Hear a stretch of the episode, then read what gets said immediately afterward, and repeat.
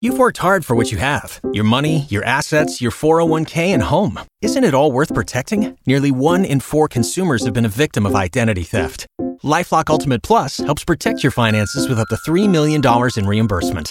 LifeLock alerts you to identity threats you might miss. And if your identity is stolen, your dedicated U.S.-based restoration specialist will work to fix it. Let LifeLock help protect what you've worked so hard for. Save 25% off your first year on LifeLock Ultimate Plus at LifeLock.com/aware. Terms apply. A 9 on the WOKV weather meter from the CBS 47 and Fox 30 Action News Jax First Alert Weather Center. I'm meteorologist Garrett Biedenwall. Well, another warm day on the way. Yesterday, we had our high temperature set a record high for the day of 91 degrees. That beat the 90-degree record from 1990 for the 14th of October at the International Airport. So it was warm, and we had a little bit more humidity. Today's record high is 92 degrees from 2017. Just last year, we're forecasting near 90 degrees either side of that. So close, near record warmth for the second day in a row. It'll be warm again with mostly sunny skies, upper 80s at the coast, a southerly wind around 5 to 10 miles per hour. Overnight tonight, we'll be back down to near 70 degrees, mid to upper 70s, closer to the beaches, but mostly sunny, turning partly sunny during the afternoon for Wednesday. Still 90 degrees for the afternoon high.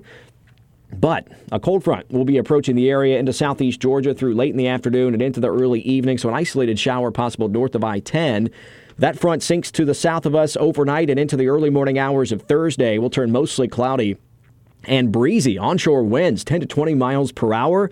And that'll bring in a few scattered showers, especially at the coastal areas to I-95 to Highway 301 for Thursday.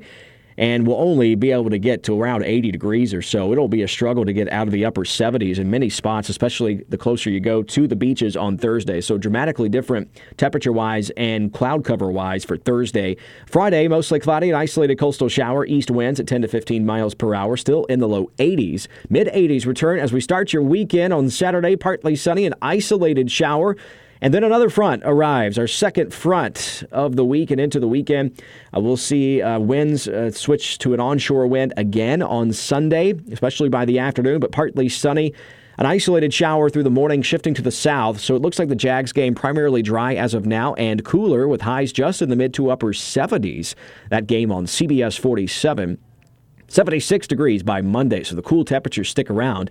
And we'll have a mostly sunny sky as high pressure builds into our area. Still some onshore winds as well. In the tropics, not tracking much. Over the eastern Atlantic, a cluster of showers and storms not expected to develop over the next 3 to 5 days. Also a cluster of showers that moved into Central America, bringing flooding rains there, but not expected to do much in the form of the tropics. Especially, it'll be way to the south of the U.S. Hope you have a great rest of your day. I'm First Alert meteorologist Garrett Biedenwall. I'll see you today beginning at 5 p.m. for CBS 47 Action News Jax. And don't forget to donate to the Convoy of Care today, all day from 7 and 8 a.m. to about 2 p.m. in the afternoon.